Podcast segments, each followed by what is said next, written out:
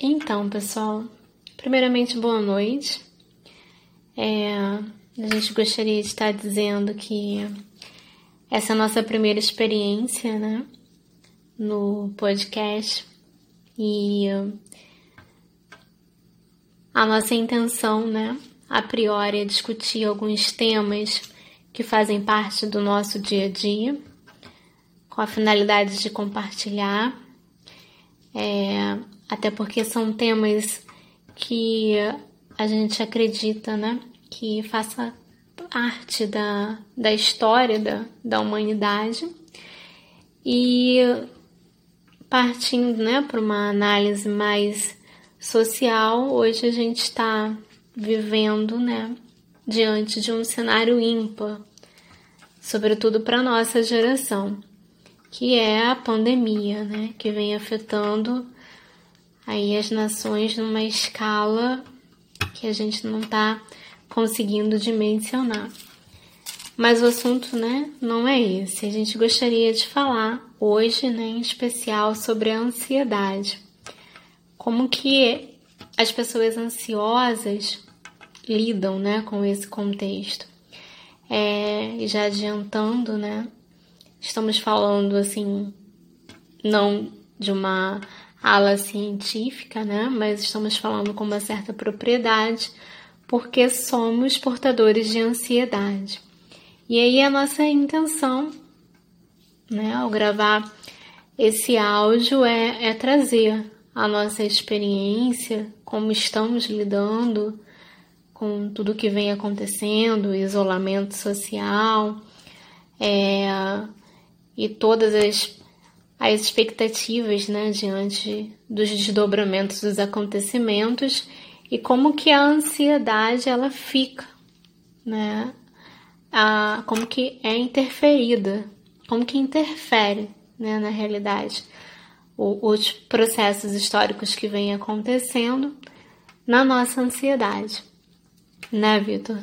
É, a gente se depara todo tempo, a gente é bombardeado né, de informação e a gente que vive, principalmente a nossa geração, né, que é, todo tipo de, de acesso à informação a gente tem, é, seja por rádio, televisão, celular, que está há muito mais tempo com a gente, então quase todo tempo, quando a gente abre uma rede social, seja ela qual for, a gente recebe algum tipo de informação, né? Então, no meio desse caos, aonde a gente ainda tem o fato de que a gente recebe muita informação que não é verídica, né? A gente fica a mercê é, da mídia. Então, muitas das vezes a gente acaba recebendo uma informação que depois de um tempo é desmentida ou algo do tipo e a gente fica naquela expectativa, né? E a gente cria esperanças, falsas esperanças, e tudo isso acaba mexendo com, com o sentimento da ansiedade, né? Que já é difícil de lidar. Então, quando você recebe muita informação onde as coisas não estão claras, né, onde você percebe que não tem um horizonte, não tem um norte, a gente se sente mais perdido ainda, né? Então, não só para as pessoas que têm ansiedade, mas para as que têm é, problemas de estresse, de depressão, todas elas enfrentam uma dificuldade muito maior diante do, do cenário que a gente vive, né? Até porque, de acordo com os estudos, não tem, no momento, não tem nenhum tipo de solução e com isso o nosso estresse, né? Nossa sociedade ela, ela se multiplica porque a gente cria uma certa expectativa, né? De, de ter alguma conclusão, de ter alguma solução e a gente fica um pouco perdido e o que a gente faz é acabar ficando esperando. E esse é o, problema da ansiedade, né? A gente não gosta de esperar. A gente já anseia para que tenha logo a resposta, para que tenha logo a solução. E a gente quer ter o controle da, da situação, né? Então a gente meio que acaba se forçando a estar conectado, se forçando a, a estar por dentro das informações, mas é importante a gente ser realista, né? Mas a gente também não pode, assim, é se entregar totalmente a isso, porque as coisas elas pioram muito mais quando você fica 100% com a sua mente, com o seu. É, está. É, me perdi, fui ler ali, não concluí o pensamento. E agora a gente vai estar. Tá, a gente deu uma introdução, né? Do, do como se trata mais ou menos a ansiedade no meio do que a gente está vivendo e a gente vai estar tá abordando agora um pouco sobre como é os sintomas da ansiedade. E o que, que você acha sobre eles, Tássia? Como que eles refletem em você? Sei que a ansiedade ele, ela é diferente em cada pessoa, né? Mas como que ela se reproduz em você e como que você faz para lidar com ela? É. E aí só reforçando o que você falou, né? Os sintomas eles são diferenciados, né? Em cada indivíduo e só abrindo um parêntese, infelizmente a gente vive numa sociedade que ainda, né, especula muito sobre a ansiedade, minimiza muito a ansiedade. E, e isso é mais preocupante, né? Porque quando você está diante de fatores como esse, você tende a se sentir num cenário de solidão, quando não você até questiona, né? os seus próprios sentimentos. Mas no meu caso, a ansiedade ela ela vem de uma forma muito intensa. Ela, por exemplo, se manifesta através de uma tremedeira constante nas minhas mãos. Eu estou sempre tremendo, involuntariamente. Não sei se é possível tremer voluntariamente, mas eu estou sempre tremendo. E, e me incomoda muito porque é observado e questionado, e muitas das vezes você não quer responder, né? O porquê é, é, de muitas questões, sobretudo quando, quando são questões, né? Que, que estão relacionadas a problemas de saúde, no meu caso. Além disso, existem momentos que eu não consigo controlar os meus pensamentos. São pensamentos que eu poderia avaliá-los como obsessivos, são pensamentos que sempre me levam a acreditar que tudo vai ser resolvido da pior forma possível. E aí eu não consigo colocar no horizonte uma expectativa positiva. E com isso eu às vezes, nem sempre, eu me precipito a tomar decisões para poder já antecipar aquela dor, aquele sofrimento, para poder romper com ele, né? eu acho que você chegou a mencionar, a ansiedade ela tem uma relação muito grande em querer que tudo seja solucionado para ontem, né? E aí eu me deparo muito com esse sentimento de precipitar algumas situações para poder já passar por esse momento, por essa angústia, e o que é algo muito ruim. Além disso, é projetar o sofrimento. A minha ansiedade me leva a, a sofrer, né, por antecedência, a sofrer muitas das vezes por situações que de repente vão se configurar de outras formas e com isso a dor é maior, né? Porque assim como pode ter um desdobramento positivo, pode efetivamente ter um desdobramento negativo. Então você sofre por antecedência por algo que você espera, né, que vai acontecer, e você sofre quando acontece também.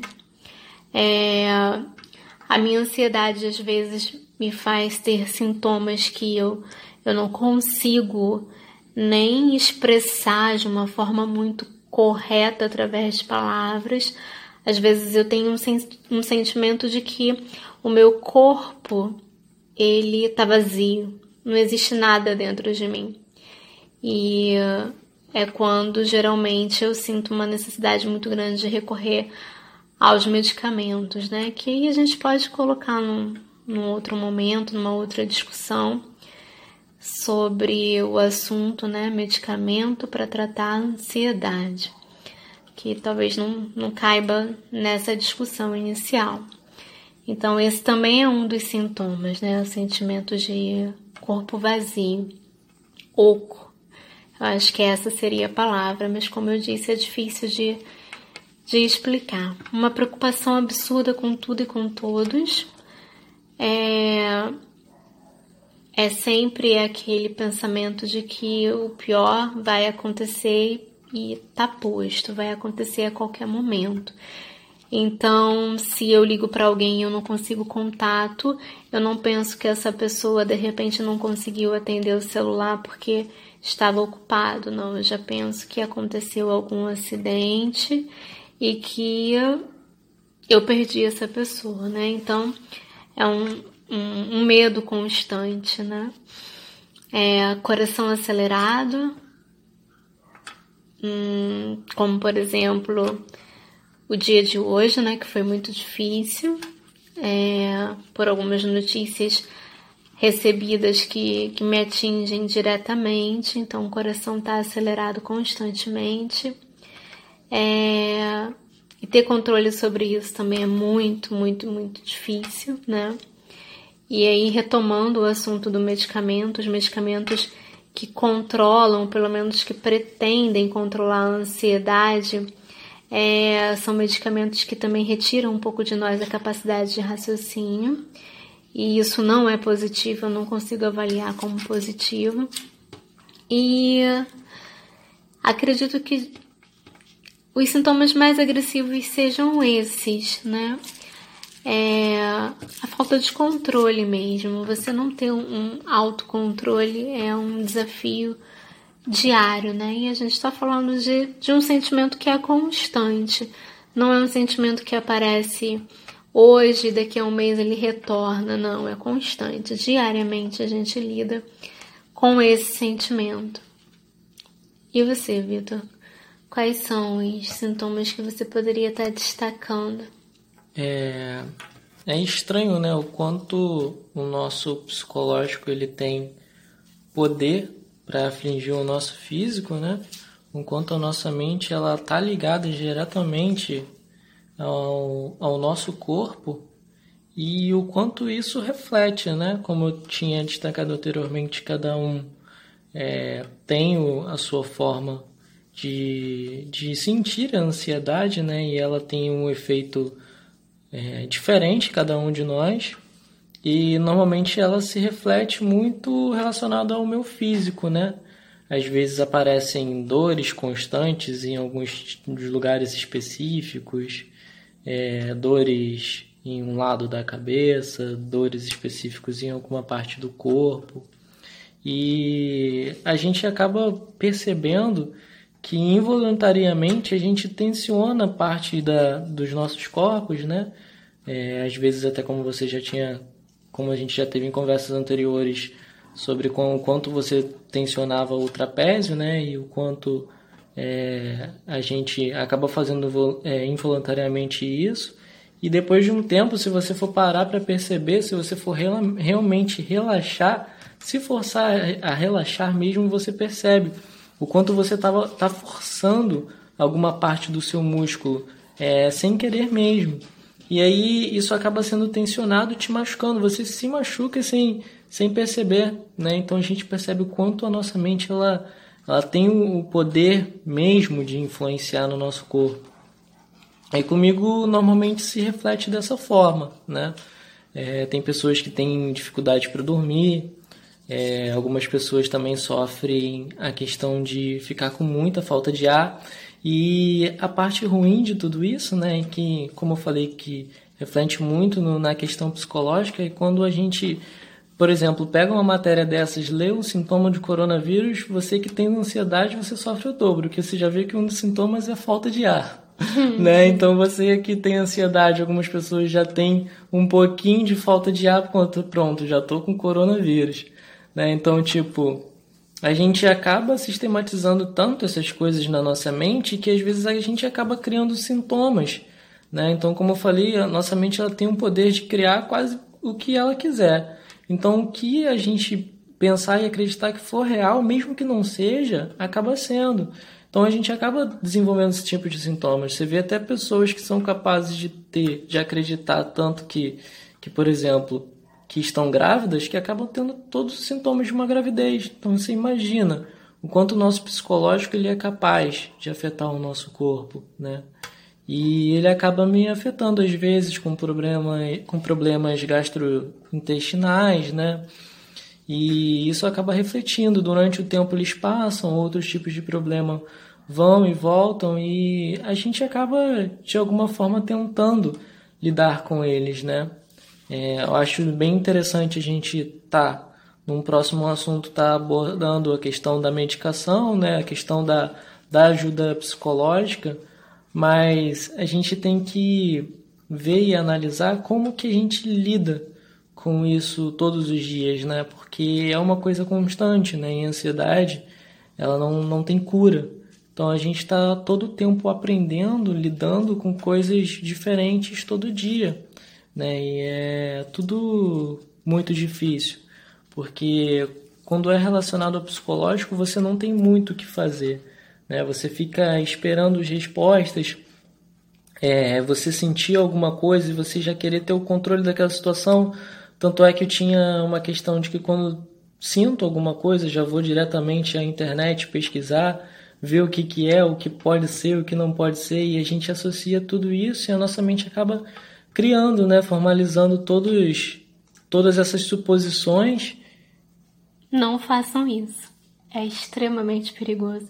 A internet nos leva para caminhos sombrios. Você pesquisa algo que sempre vai te direcionar para uma doença muito grave e isso potencializa a nossa ansiedade. Desculpa ter te cortado. Nada. É importante a gente estar tá pontuando tudo isso, né? Porque ao todo tempo a gente está lidando com uma coisa diferente. Pronto, tropecei e fiquei com dorzinha no pé. Engraçado, né? Que teve uns dias atrás que eu fiquei com uma dor no braço. Eu, ah, vou pesquisar no Google para ver o que, que o Google vai me dizer de uma dor no braço. Aí pronto, tô infartando. então não dá, não dá, não dá para você é, ficar o, o, tempo todo é, se bombardeando de informação que a maioria delas, acredito que 90% delas vão ser negativas. Então eu acho que a gente tem que tentar achar formas de tentar, assim, eu sei que é difícil às vezes dizer isso, é, que cada pessoa tem o seu grau de ansiedade, mas eu acho que a gente tem que tentar de alguma forma abstrair. E aí eu queria aproveitar né, essa nossa discussão, desse nosso podcast, para a gente não só falar de coisas negativas, não só do sentimento negativo da ansiedade, mas eu queria também é, tá pontuando algumas coisas positivas que têm ajudado a gente no meio de tudo isso a tentar desconstruir um pouco mais. É... Ah, mas eu posso falar sobre uma experiência negativa? Pode falar, vamos lá. A última. Posso falar duas, duas, porque são importantes, né? É, eu sempre tive, né, como objetivo na minha vida cursar história. É, e no ano de 2000 e ah, não sei, 2000 e alguma coisa, não vou saber precisar a data agora eu consegui passar para o UFRJ e fui fazer história. E precisei por um período bem curto, né, em função do que acontecia. Quanto tempo, você lembra? Eu acho que foram dois períodos.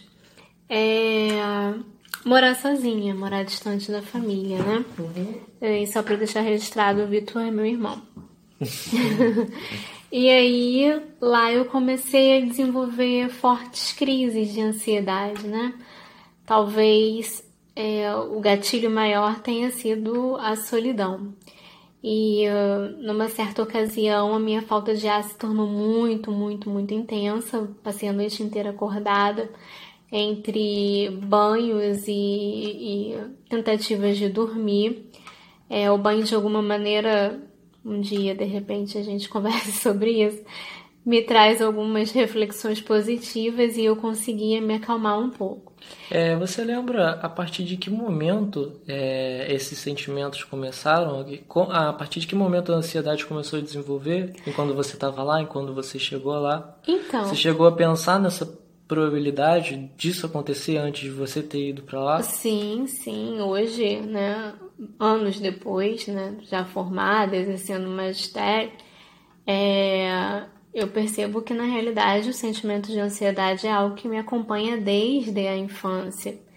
É, inclusive algumas lembranças assim ainda que fragmentadas do meu passado me fazem crer que é um sentimento que vem é, é, desde a infância mesmo, né? Só que ele foi se potencializando à medida que eu fui me deparando com algumas dores. E acredito que o, o grande momento, né, um dos maiores gatilhos para que eu pudesse é, identificar a ansiedade como uma, uma doença em mim foi o falecimento de vovô, né? Vovô, uma pessoa extremamente importante né, nas nossas vidas. E aí, a partir daí, eu comecei a perceber uma certa necessidade de, de procurar por doenças. Não que eu estivesse com sintomas, mas eu queria saber tudo sobre todas essas doenças do mundo. E foi um pouquinho depois do falecimento de vovô que eu fui para para né, o FRJ fazer história, enfim, retomando né, o, o assunto, eu tive essa crise de ansiedade e eu decidi no dia seguinte vir embora. Você, e... você ficou quanto tempo lá? Dois períodos, mas essa primeira crise de ansiedade foi no primeiro período. Uhum. É, já tinha passado por algumas situações, porque eu morava né, numa república e uma das pessoas que estavam lá tinha um problema de saúde muito sério e eu precisei acompanhá-la no hospital. E até aquele momento eu nunca tinha precisado ir ao hospital desacompanhado, né? Porque nós temos pais presentes. É, e na ocasião eu precisei acompanhá-la no hospital. Então foi um sentimento muito é, novo, né? E, e, a ansiedade tem dificuldade de, de administrar o novo. E aí, nesse contexto, eu decidi vir embora no dia seguinte, né? Porque estava muito grave. Eu não conseguia respirar, a falta de ar era muito constante. E aí eu peguei o ônibus, né? Peguei toda a Brasil sozinha, né? E falando ao mesmo tempo com a minha mãe e na época com o meu namorado no tele, telefone é, para que eles pudessem me consolar, mas eu estava assim, extremamente desesperada a ponto de sentar ao lado do cobrador e pedir para que ele me observasse, né, se eu desmaiasse, para que ele pudesse entrar em contato com a minha família. Ele não entendeu muito bem do que se tratava, não, mas ele, ele me deu o apoio possível. que responsabilidade como cobrador. é. E eu conseguia ver a cena a todo momento, assim, de desmaiar no ônibus, não consegui chegar na rodoviária, porque eu ainda teria mais uma, uma outra viagem pela frente, de duas horas, né? Duas horas e meia, até chegar em casa. Enfim, desci, né, no Novo Rio, é, peguei o ônibus para casa e, e vim acompanhada de uma senhora que conversou um pouco comigo. Conversar é muito importante nesses momentos porque distrai. E nessa conversa eu fui me acalmando e o sentimento de ansiedade aos poucos foi diluindo. Mas chegou um determinado momento que o grau da, da ansiedade estava tão grande que os meus dois braços estavam dormentes e a minha língua também. Então, ao descer na rodoviária, né, isso foi no percurso da Avenida Brasil. Eu tomei um, um copo de suco de maracujá. Eu me lembro que foi até difícil de tomar porque eu tremia tanto que o suco caía do copo. E, e esse sentimento de morte iminente, né? É, não, não pesquisei nada a respeito na ocasião, mas eu estava, a leitura que eu fazia que eu estava assim na, na iminência de ter um infarto. E esse foi um episódio que ficou muito marcado na minha vida porque eu acho que foi a primeira crise que eu vivenciei, né, efetivamente sozinha. Foi assim extremamente difícil mesmo. E ao chegar em casa, eu procurei imediatamente a ajuda psiquiátrica que entrou com medicamento e deu uma controlada porque, segundo informações, eu estava no auge da crise da ansiedade. Então, eu acho que é importante compartilhar essas vivências, né? Porque muitas das vezes a gente, por ter um tempo muito acelerado, um, um ritmo de vida muito acelerado, a gente pode passar por situações como essas e não dar o devido olhar para poder identificar a ansiedade, né? E aí isso potencializa ainda mais porque quando você tem consciência de que aquilo é emocional, você ainda consegue ter um, um certo controle. controle né? Sim, sim, você consegue amenizar né, os sintomas. Mas não, não foi simples, não foi fácil. E eu queria estar compartilhando, né? Porque pode ser que alguém já tenha passado por isso e se identifique, né? Com essa vivência. E nesses momentos o conselho é esteja sempre em contato, né? Com alguém que você tenha extrema confiança e pensamento fixo de que é emocional e que vai passar. Então, como a primeira experiência foi muito pesada e tá sendo tudo muito dinâmico por aqui, não tem, não tem pauta, eu preciso confessar que eu esqueci qual foi a segunda experiência que eu queria relatar, então a gente pula, né, para essa parte. E aí o Vitor tinha sinalizado questões positivas. Eu confesso que com relação à ansiedade sou bem pessimista, mas se você tem algo positivo para poder dizer, compartilhe, porque eu também fiquei bem interessada. Olha, é, eu tento pensar comigo mesmo, né? Isso funciona para mim.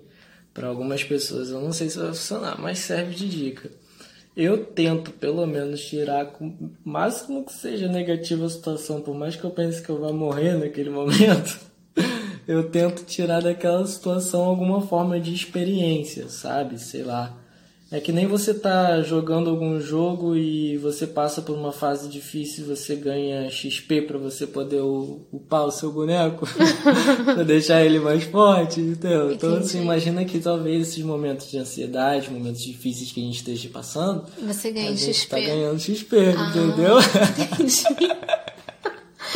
a gente é. tá ganhando experiência pra gente upar. Aí você escolhe a área que você quer aumentar, se é sua força, se é sua velocidade. Ah, não é. E eu preciso deixar registrado aqui que nesse momento de quarentena, para poder dar uma segurada na ansiedade, a gente começou a jogar alguns games, né? A jogar alguns games, pleonasmo, nem sei. Mas enfim, o meu irmão roubava toda a minha experiência. Então ele tá falando isso e eu tô achando um pouco de demagogia nessa parte.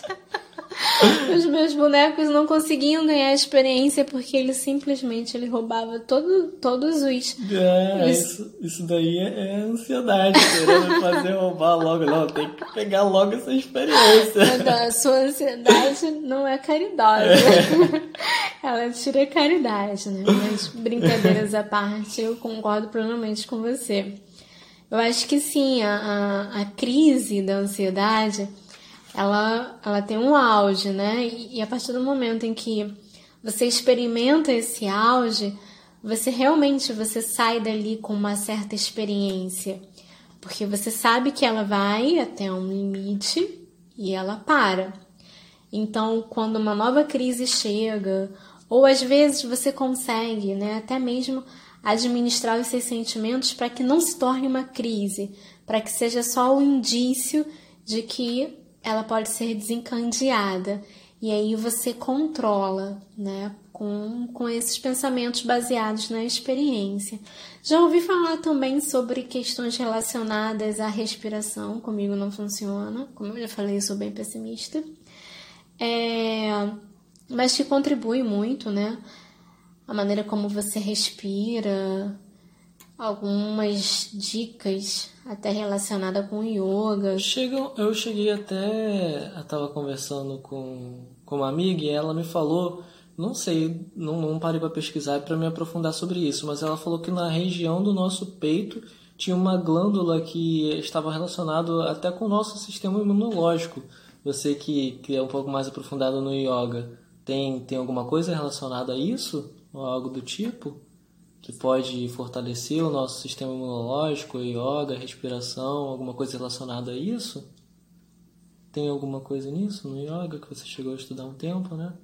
Pra Sim, sobre um fortalecer o sistema imunológico, talvez como um todo, né? Porque assim, não que tenha é, áreas específicas, não sei, talvez eu não tenha tanta propriedade assim para falar mas a proposta do, do yoga é o conjunto, né? É você ter a consciência plena do seu ser, não a fragmentação dele, né?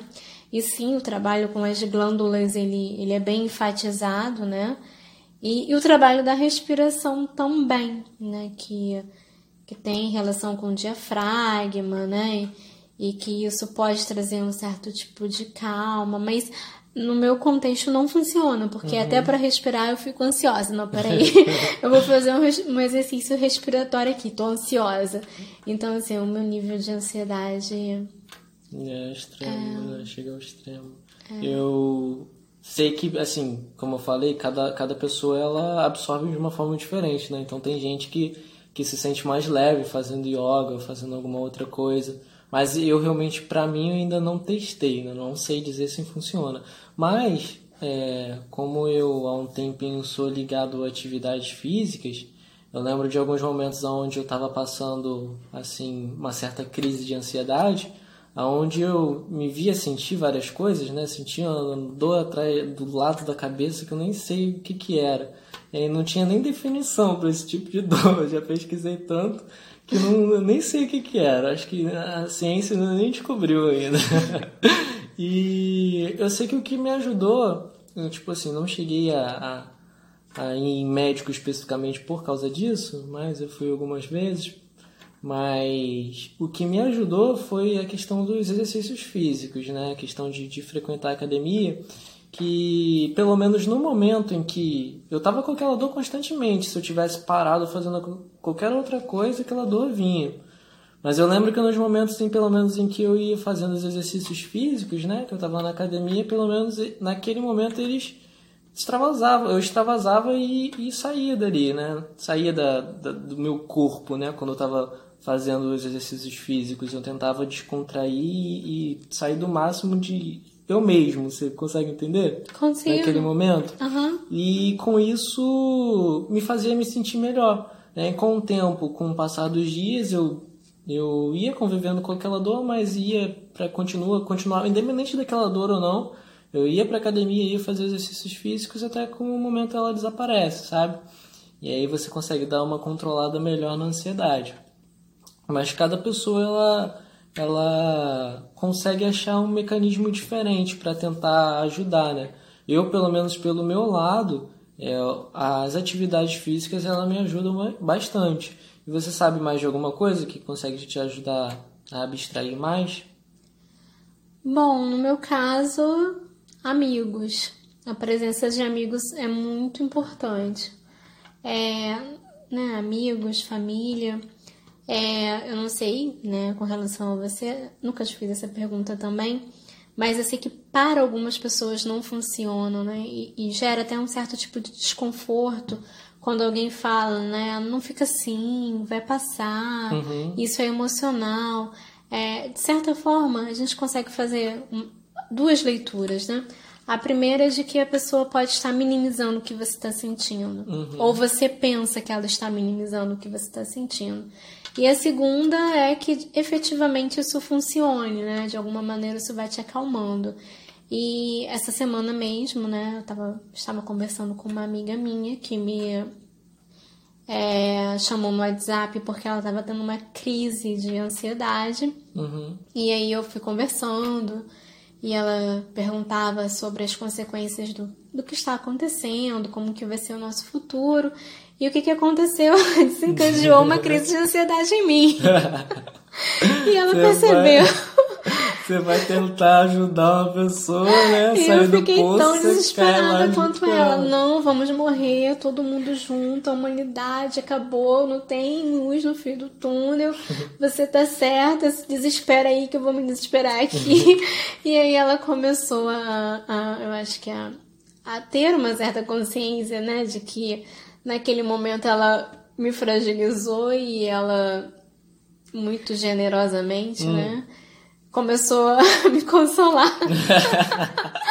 então, a assim, situação se reverteu, então. Né? As palavras, para mim, têm um efeito muito grande. Até porque eu sou apaixonada pelas palavras, né? Então, as palavras têm um efeito muito grande. Uhum. O chegar para mim e dizer, fica calma, isso vai passar, fica tranquila, respira eu tô aqui do seu lado. Isso para mim tem uma força assim única, né? E a presença das pessoas que eu amo, Isso faz um, um, uma diferença muito grande. E, inclusive, hoje eu consigo ter algumas clarezas, né? Por exemplo, sobre o falecimento de vovô, que desencadeou todo esse, esse quadro, assim, com mais potencialidade. Foi perder alguém que eu amo, né? Uhum. Eu já uhum. falei para você. Eu acho que, que é um medo que eu não compartilho com você, que é o medo de morrer. A minha ansiedade, ela já esteve no nível de estar relacionado com o medo da morte, que era quando eu procurava na internet os sintomas do que eu estava sentindo, se poderia levar à morte, enfim. Uhum. Hoje não mais. Hoje eu estou totalmente desprendida desse sentimento de medo de morrer.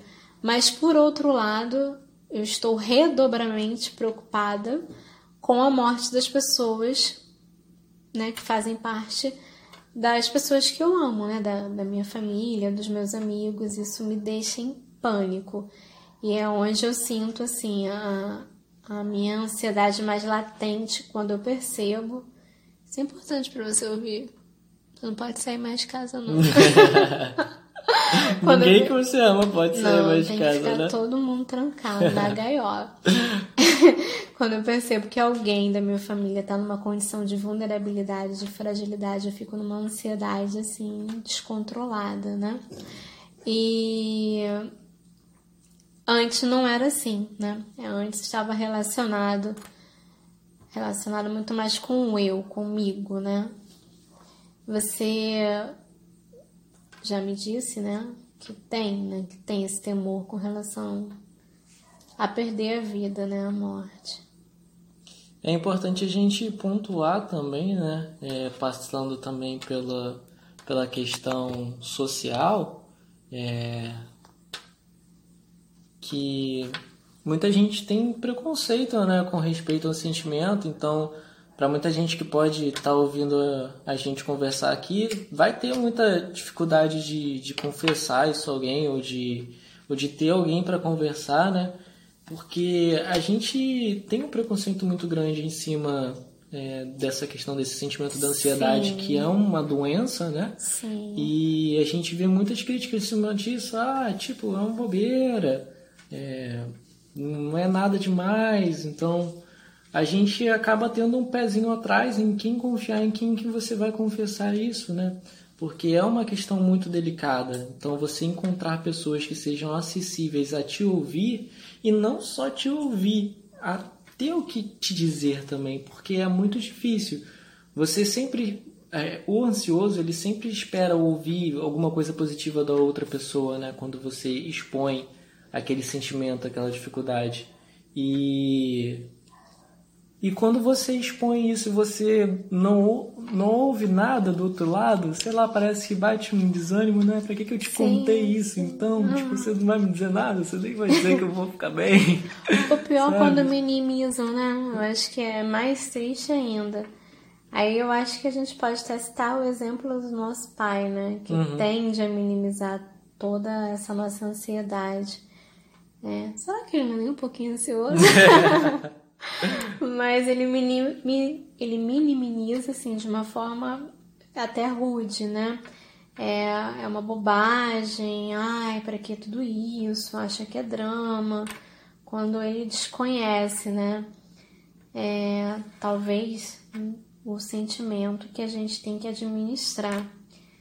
É, então, assim, encontre alguém que possa te ouvir, que não minimize. Se minimizar, né? Acho que não vale a pena o desgaste de você fazer o outro entender qual é a sua dor, né? É uma questão de empatia. E empatia ou você tem ou você não tem, ou a vida um dia te ensina a adquirir. Eu acho que você também não tem que provar nada para ninguém, sabe?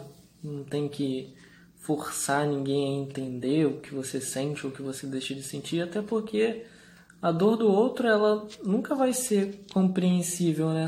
Só quem sente realmente sabe o que está passando. Então é muito fácil o outro chegar e julgar e dizer, ah, é uma bobeira, não é nada demais, quando não é ele que está sentindo, né? Uhum. É, ainda sobre né, as, as demonstrações de ansiedade, é, muitas pessoas recorrem à comida, né? Essa minha amiga em questão, ela tem compulsão por comida quando ela está em crise ansiosa. No meu caso é o contrário. Se eu estou ansiosa por alguma coisa, eu não como, eu não me alimento. E aí, se essa ansiedade é, sei lá, em detrimento a algum fator que não vai ser resolvido imediatamente, eu vou ficar sem apetite por dias e eu realmente eu não me alimento, então eu emagreço.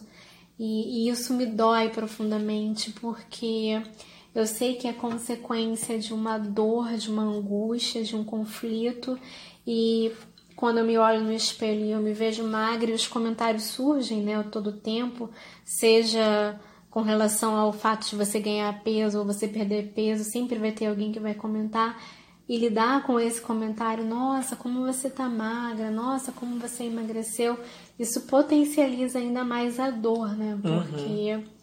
É, não é voluntário, não é algo voluntário.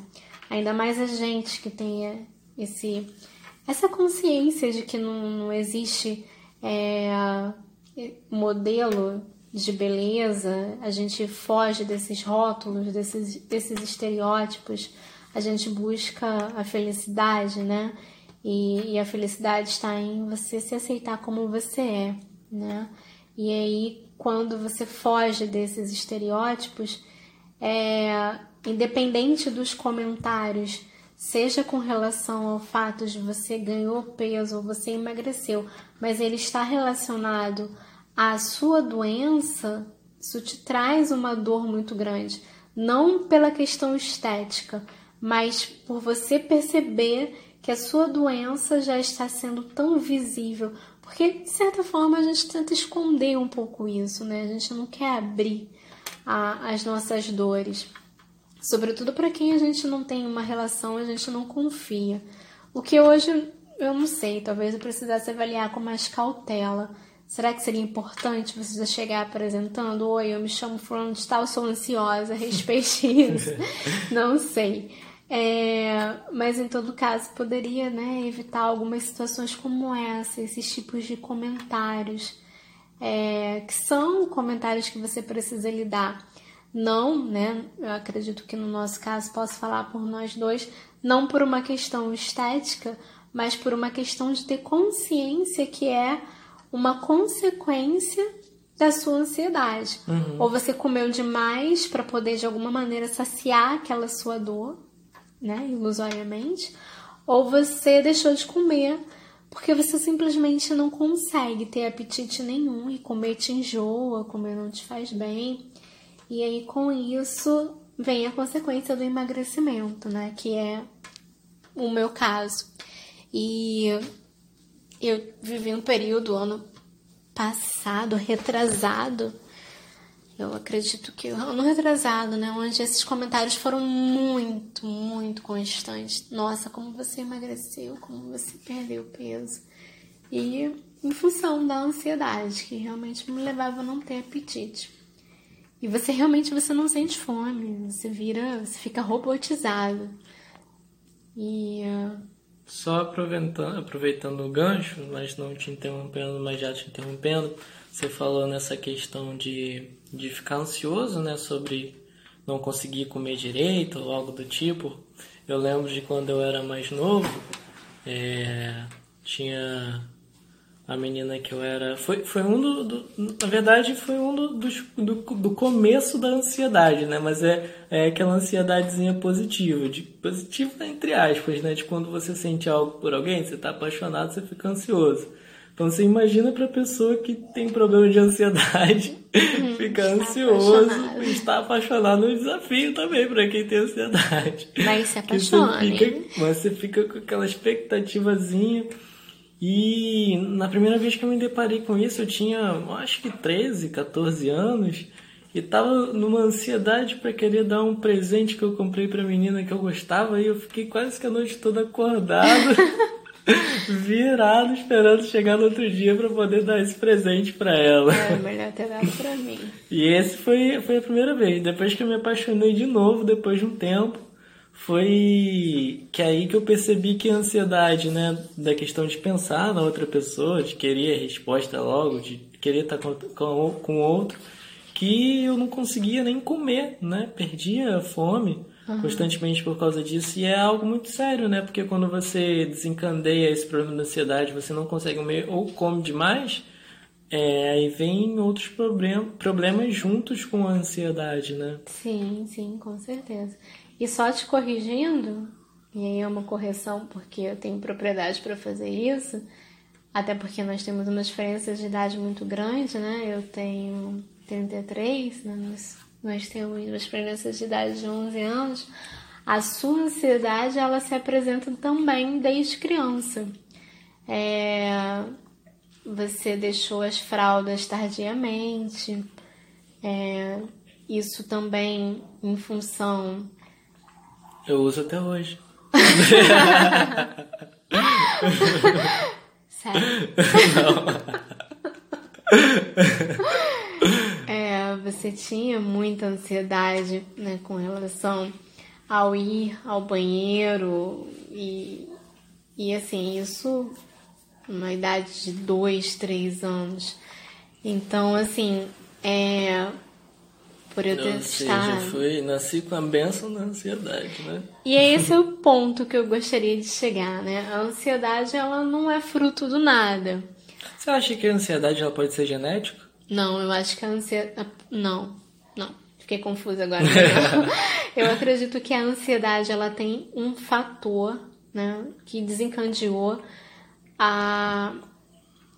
Em algum momento, assim, você teve alguma história que, que não foi bem assimilada por você, né? Eu não estou falando cientificamente, é achismo mesmo, e que eu preciso deixar claro, né? Alguma história que você não conseguiu, né? É, diluir, assimilar, você silenciou e em um determinado momento o seu corpo ele grita, o seu corpo ele ele, ele vai pedir um escape para tudo aquilo que foi silenciado, né?